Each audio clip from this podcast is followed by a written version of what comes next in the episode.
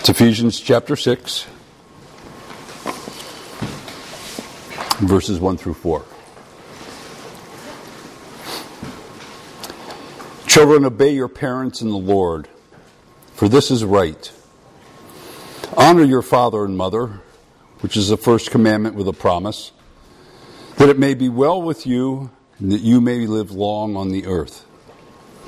And fathers, do not provoke your children to anger and bring them up in the discipline and instruction of the Lord. Let's pray.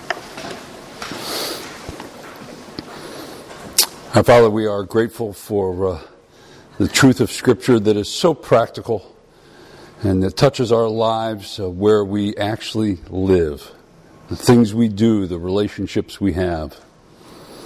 And we ask that that would be the case as well this morning. And that even though some of us may feel as though most of those parenting days have passed us by, or that we're adult children and don't need to honor and obey our, our parents any longer, that yet, Lord, there is truth here for each of us.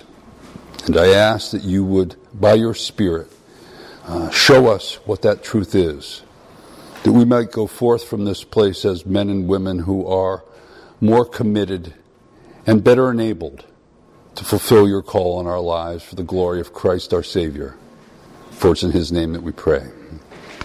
Amen. there are many kids today who think uh, they've got it bad if uh, their parents make them do chores or if uh, you know some TV or video game is withheld from them for a day or a week. Uh, but uh, you know, if uh, if they had lived in the Roman Empire, uh, they would uh, they would find themselves quaking in their boots in comparison to uh, to the threat of having a TV program taken away, because in the Roman Empire, a father's power was absolute, and I mean absolute over his family. he could sell any family member he wanted as a slave. He could make them work in the fields literally in chains if he so chose. Uh, he could take the law into his own hands and uh, punish them in any way he saw fit, even to the point of putting them to death. And no one could say a word to him. To understand, kids, he could have killed you simply because he felt like it.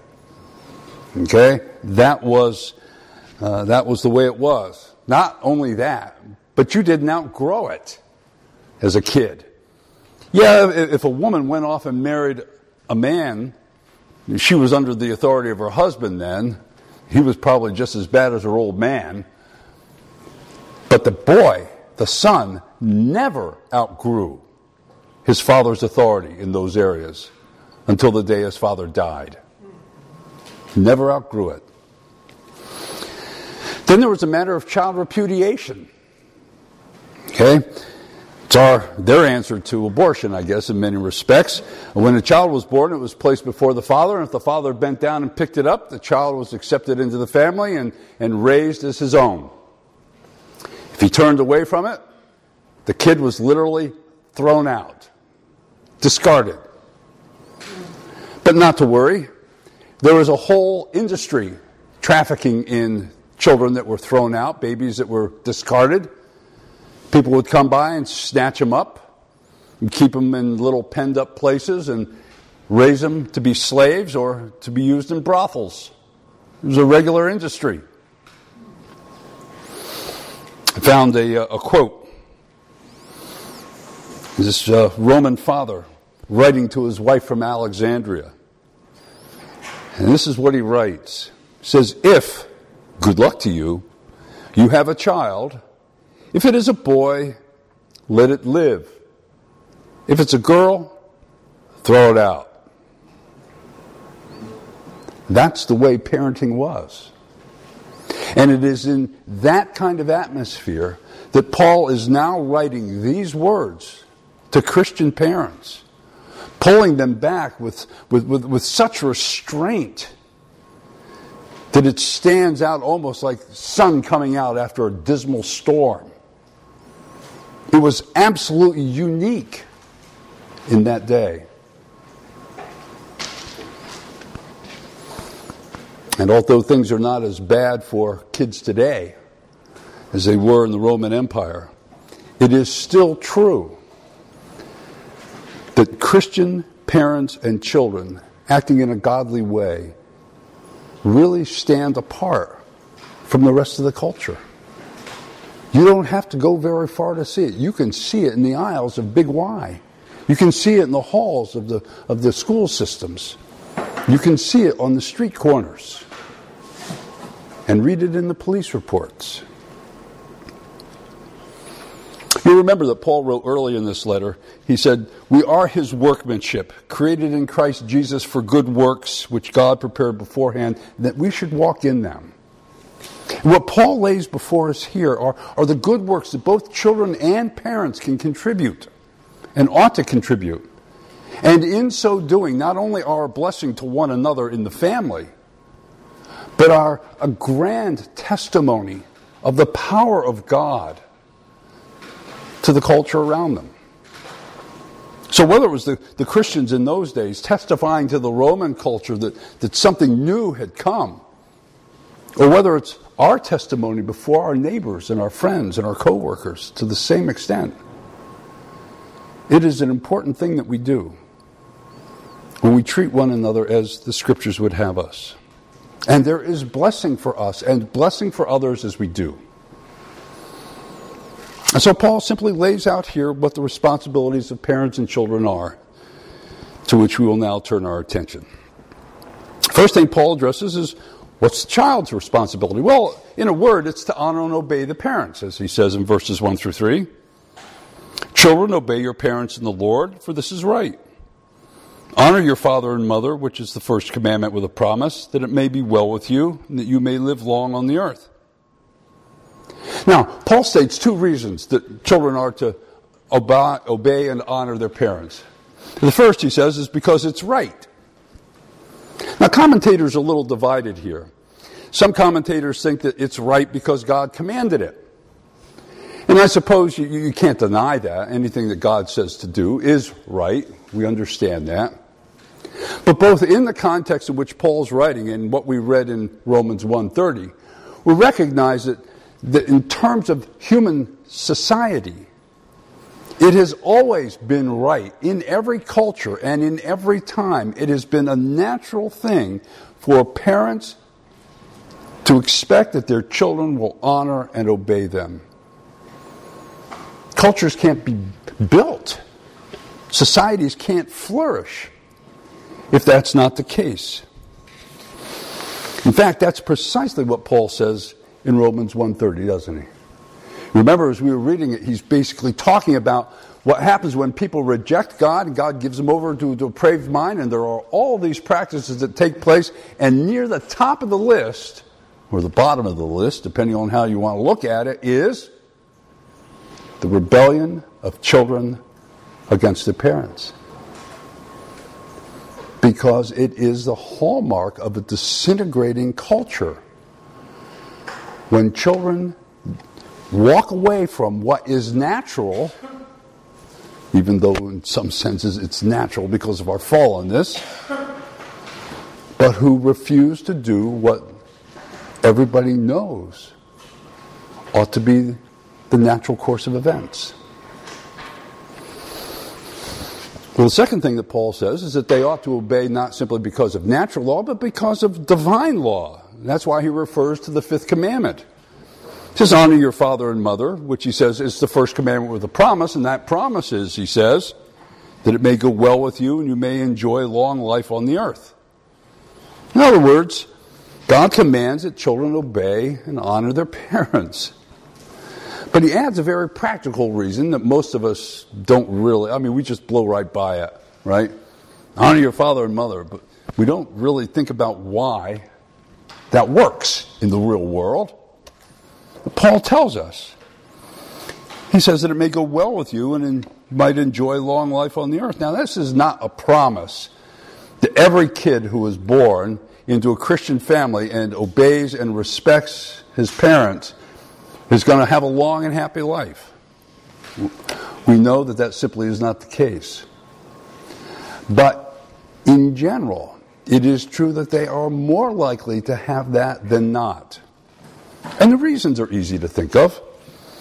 I mean, for instance, if a child listens to his wise parents, he's going to be warned away from harm. Don't cross the street unless you're holding my hand. Don't chase a ball out from behind a parked car. Why? Because you might get squashed. Right? You're, you're warning them out of harm's way. And children who hear and obey are likely to do that, be warned out of harm's way.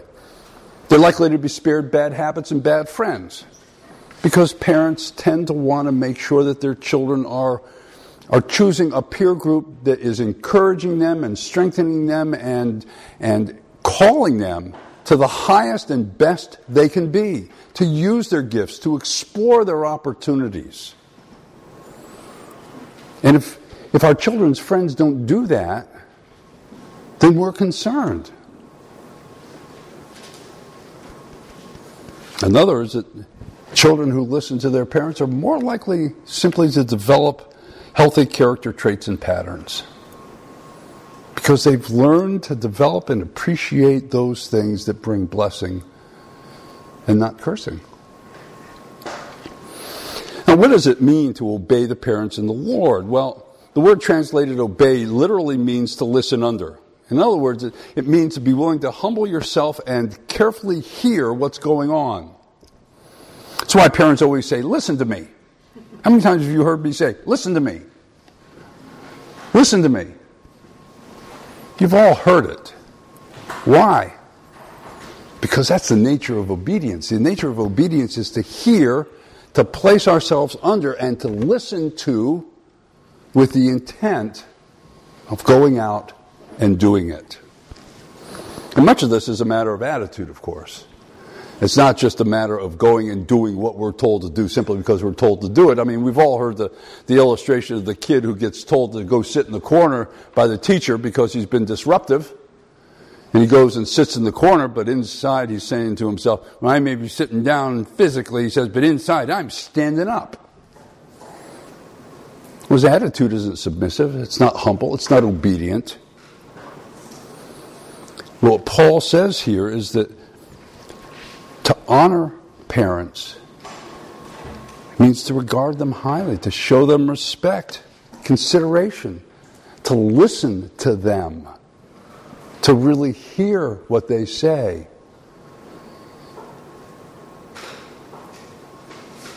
Now, before we look at the foundations for, or not the, uh, the responsibilities for parents, I think it's important to look at the foundation that we need for godly parenting, which Paul really doesn't talk about here so much as uh, we find it other places in Scripture. But the foundation has two elements, two primary elements. And the first is the parent's own love relationship with the Lord. All right, the love relationship with the Lord is the most basic building block of Christian parenting. Because Paul assumes that in order to be a good Christian parent, you have to love God. That's really a prerequisite. And there are at least two reasons for this. One is that we all need good models. Most of us have grown up in homes where, well, let's face it, we didn't always see the best modeling of parenting or parental love. And it's a truism that we tend to become our parents, for good or for ill. They were our parental models, and we tend to become like them.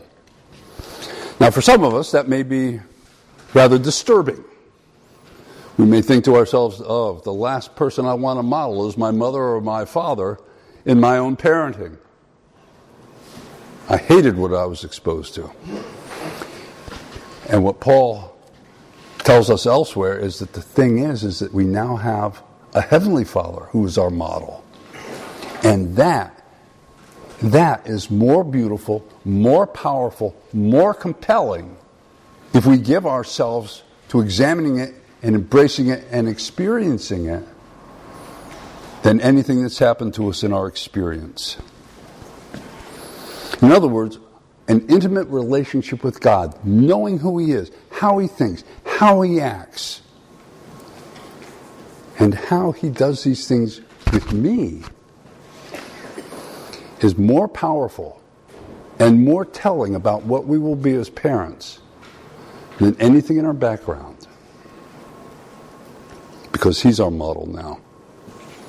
But the second thing Christian parents need is not just a better model than they had, but it's security. I don't know anything that makes a person more insecure unless they are awash in arrogance than to become a parent. What is more daunting than to hold a newborn child in your hands and know that you are responsible for the raising and the care and the nurture of this child from birth to adulthood in the ways of God, to do everything you can to possibly protect that child. Who can do that and feel as though they're up to the task? Nobody. Not if they're honest. It's a frightening, frightening proposition.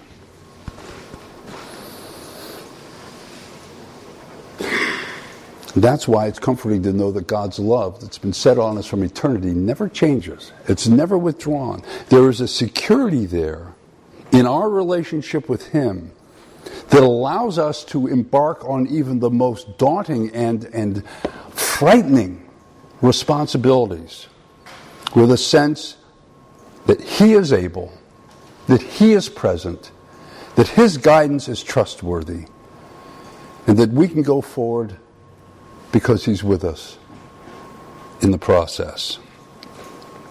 I mean, isn't it true that our greatest failings in our, in our actions as parents usually comes because of our insecurities? I can tell you for a fact that that's the way it is with me. My insecurities, my personal insecurities, are the things that affect my parenting more than anything else. And often it's in the, it's in the area of disciplining my children or instructing them as I ought. My own issues cloud cloud things for me. They make me anxious. But anxious parents don't make good parents. Right? If all you're worried about is covering up and protecting yourself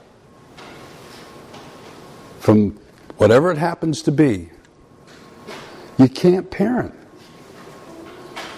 Parenting means that you need to be secure enough to be able to do the hard thing to say the hard thing, to discipline when you don't really want to do it.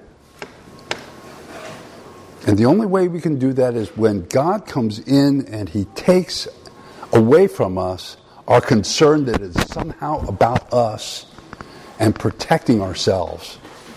And that it's about supplying for our children what they need in order to grow to be mature and responsible God fearing adults, so far as it lies within our power to do so.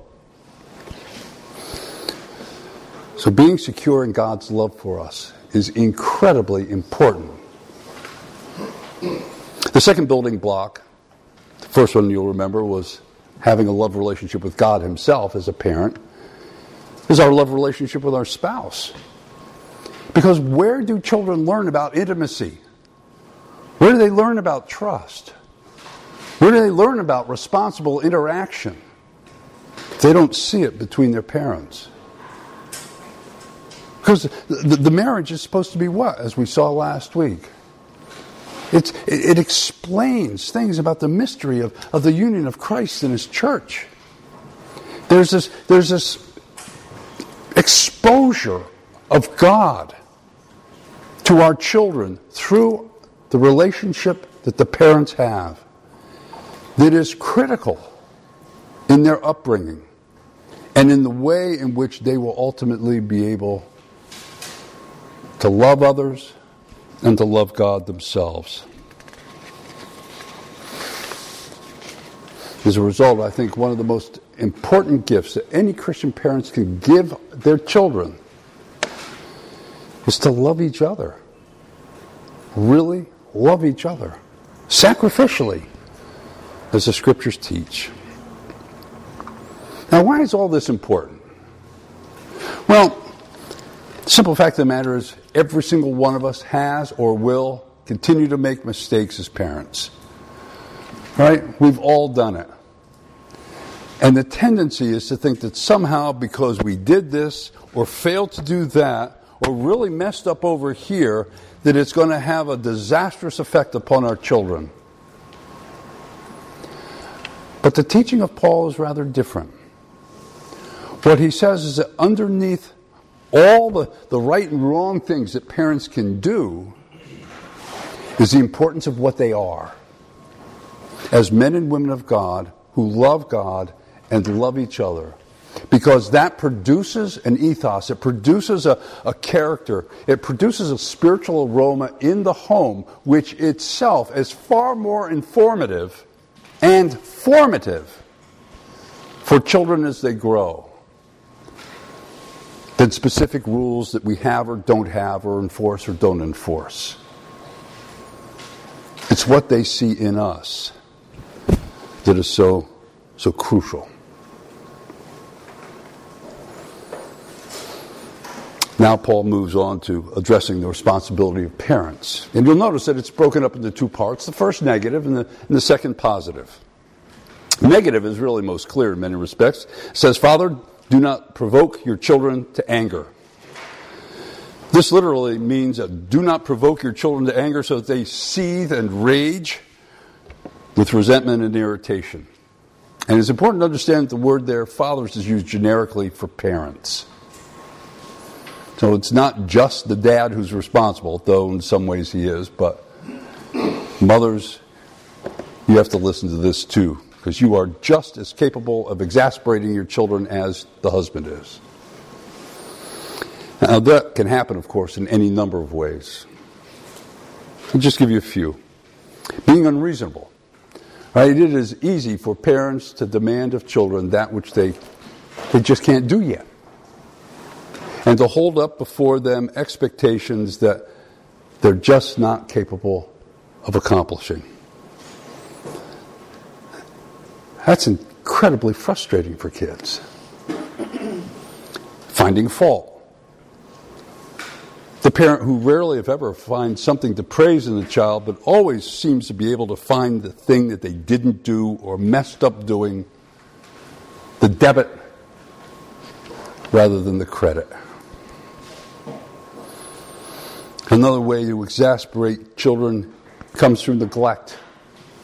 There's an incredible illustration of this in the scriptures, and we see King David, right? He neglected his own son Absalom, and what did Absalom do? Absalom rebelled against him, committed treason, and even tried to kill him as a result. This distance because of, of his father's neglect. There was no relationship there anymore. Another common provocation is inconsistency. Whether the parent says, I'm going to do something and doesn't do it, or whether their discipline falls on this side one day and falls on the other side the other day, and the kid just doesn't know what to expect. And so they live in this, this world that just doesn't quite make sense, doesn't, doesn't really go forward consistently. And especially for children, that's incredibly hard because they become fearful and anxious. And fearful, anxious people, whether you're a child or adult, are angry people. Because we always hide the fact that we're afraid. We don't want to really admit that we're anxious unless we know somebody really well. And we just express it as frustration or anger. And these are just a few of the ways in which parents can very easily and unwittingly exasperate their children. Children are fragile. They really are more fragile than we often tend to think that they are. But notice here that by the same token, Paul says they could be made to blossom beyond expectation, bringing untold blessing to themselves and to others and he follows that with these words Bring them up in the discipline and instruction of the Lord. Now, there are three things here that Paul makes very clear that are, that are important to us. First is gentleness. The words bring them up actually should be translated gentleness because it is the same group of words that is translated nourish and cherish in 529, where it talks about a man nourishing and cherishing his own body. And so he should nourish and cherish his wife the same way. And that's what this group of words translated bring them up means. It's the same group. And so, what it means is that parents ought to be tender and gentle towards their children. Whether they're embracing a baby, whether they're throwing their arms around their, their preschooler or throwing them around the shoulders of their, their adult children, it doesn't matter. There's still a tenderness that a parent ought to show their child. That the child knows they're loved and they're safe. Second, there's discipline. Now, this is a strong word because it means to correct even by punishment. I remember when I was a boy, uh, I called my brother Paul a bad name. And my father overheard me. And um, my father promptly grabbed me by the scruff of my neck, dragged me upstairs to the bathroom, took a bar of soap, grabbed my jaw, and forced my mouth open, and took a bar of soap, and shoved it in my mouth, and ground it around in my teeth until most of that bar of soap was gone, took it out, handed me my toothbrush, and said, Get busy. And stood there while I had to brush my mouth out. It was awful. And I don't recall ever calling my brother that word again. But that's what discipline, of course, is meant to do. Discipline is meant to, to bring forth righteousness because of the pain that doing something wrong brings upon us. That's what the writer of Hebrews says in chapter 12, where he talks about the fact that discipline produces practical righteousness and peace, and that it's part of the necessary training of children. Lastly, Paul talks about instruction, which, which really it's verbal instruction, in many respects, verbal warning. It's almost like you, there are times when we have to confront and exhort our children in ways that, that is not particularly fun. They don't enjoy it, we don't enjoy it, but it is important. And 1 Samuel has one of the best lessons in the world of what happens if you fail to do that. God, speaking about the way in which Eli has failed to discipline and to instruct and to rebuke his own boys, says this The Lord said to Samuel, Behold, I'm about to do a thing in Israel which both ears of everyone who hears it will tingle. In that day I will carry out against Eli all that I have spoken concerning his house, from beginning to end. For I have told him, that I am about to judge his house forever for the iniquity which he knew.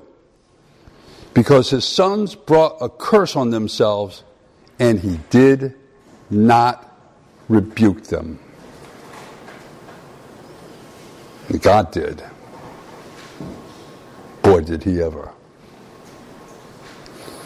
And rebuke, rebuke in this text in 1 Samuel is the same exact word in the Greek that's used for instruct in 6 4. There are times when we must haul our kids up short and say, This is dangerous, or this is a line you must not cross. These things must stand. And so, Paul, in this, in this very short phrase, gives us this, this wonderful picture of parents who are, are willing to discipline their children and instruct them properly, and all in this, this atmosphere, this environment of love and tenderness and acceptance. Someone once wrote, We had the meanest parents in the world. While other kids ate candy for breakfast, we had to have cereal, eggs, and toast. When others had a Pepsi and a Twinkie for lunch, we had to eat sandwiches. And you can guess our parents fixed us a dinner that was different from other kids, too. Our parents insisted on knowing where we were at all times. You'd think we were convicts in a prison. They had to know who our friends were and what we were doing with them. They insisted that if we said we would be gone for an hour, we'd be gone for an hour or less. We were ashamed to admit it, but they had the nerve to break the child labor laws by making us work. We had to wash the dishes, make the beds, learn to cook, vacuum the floor, do laundry, and all sorts of cruel jobs. I think they would lay awake at night thinking of more things for us to do. They always insisted on telling the truth, on us telling the truth, the whole truth, and nothing but the truth. And by the time we were teenagers, they could read our minds, and life was really tough. Because of our parents, we missed out on a lot of things the other kids experienced. None of us were ever caught shoplifting, vandalizing others' property, were ever arrested for any crime. It was all their fault. We never got drunk, took up smoking, stayed out all night, or a million other things other kids did. Now that we've left home, we're all God fearing, educated, honest adults. We're doing our best to be mean parents just like our parents were. The world just doesn't have enough mean parents anymore. You know, it, it, it's hard for children to obey their parents and honor them, and it is hard for parents to bring up their children in the discipline and instruction of the Lord. But difficult isn't impossible because the grace of God is given to us for that very purpose. And Christian parents and children have been doing this for millennia. And so we don't have to fear that somehow we're, we're just getting into the pool that nobody else has been in. But it's been, it's been used a lot. And God is, God is certainly able and willing and desirous for us to engage these things, these responsibilities, and see the blessing that He has. Let's pray. Our Father, we are always in your debt. And we don't want to try and pay off what we owe because we know we can't do that. That wouldn't be grace. But we ask that you would just continue to shower us with your mercies. Continue to excite us with your truth and guide us, lead us, work in us, make us the men and women you want us to be. We know, Lord, that if we go our own way, it's going to be miserable sooner or later. And we know that if we go your way, no matter what comes, we will be able to endure it with grace, dignity, its maturity. We ask that you would do these things for us, that it might resound our lives, our entire lives as parents, as children, whatever we do, whoever we are, to the glory and grace of our Savior. For it's in His name that we pray.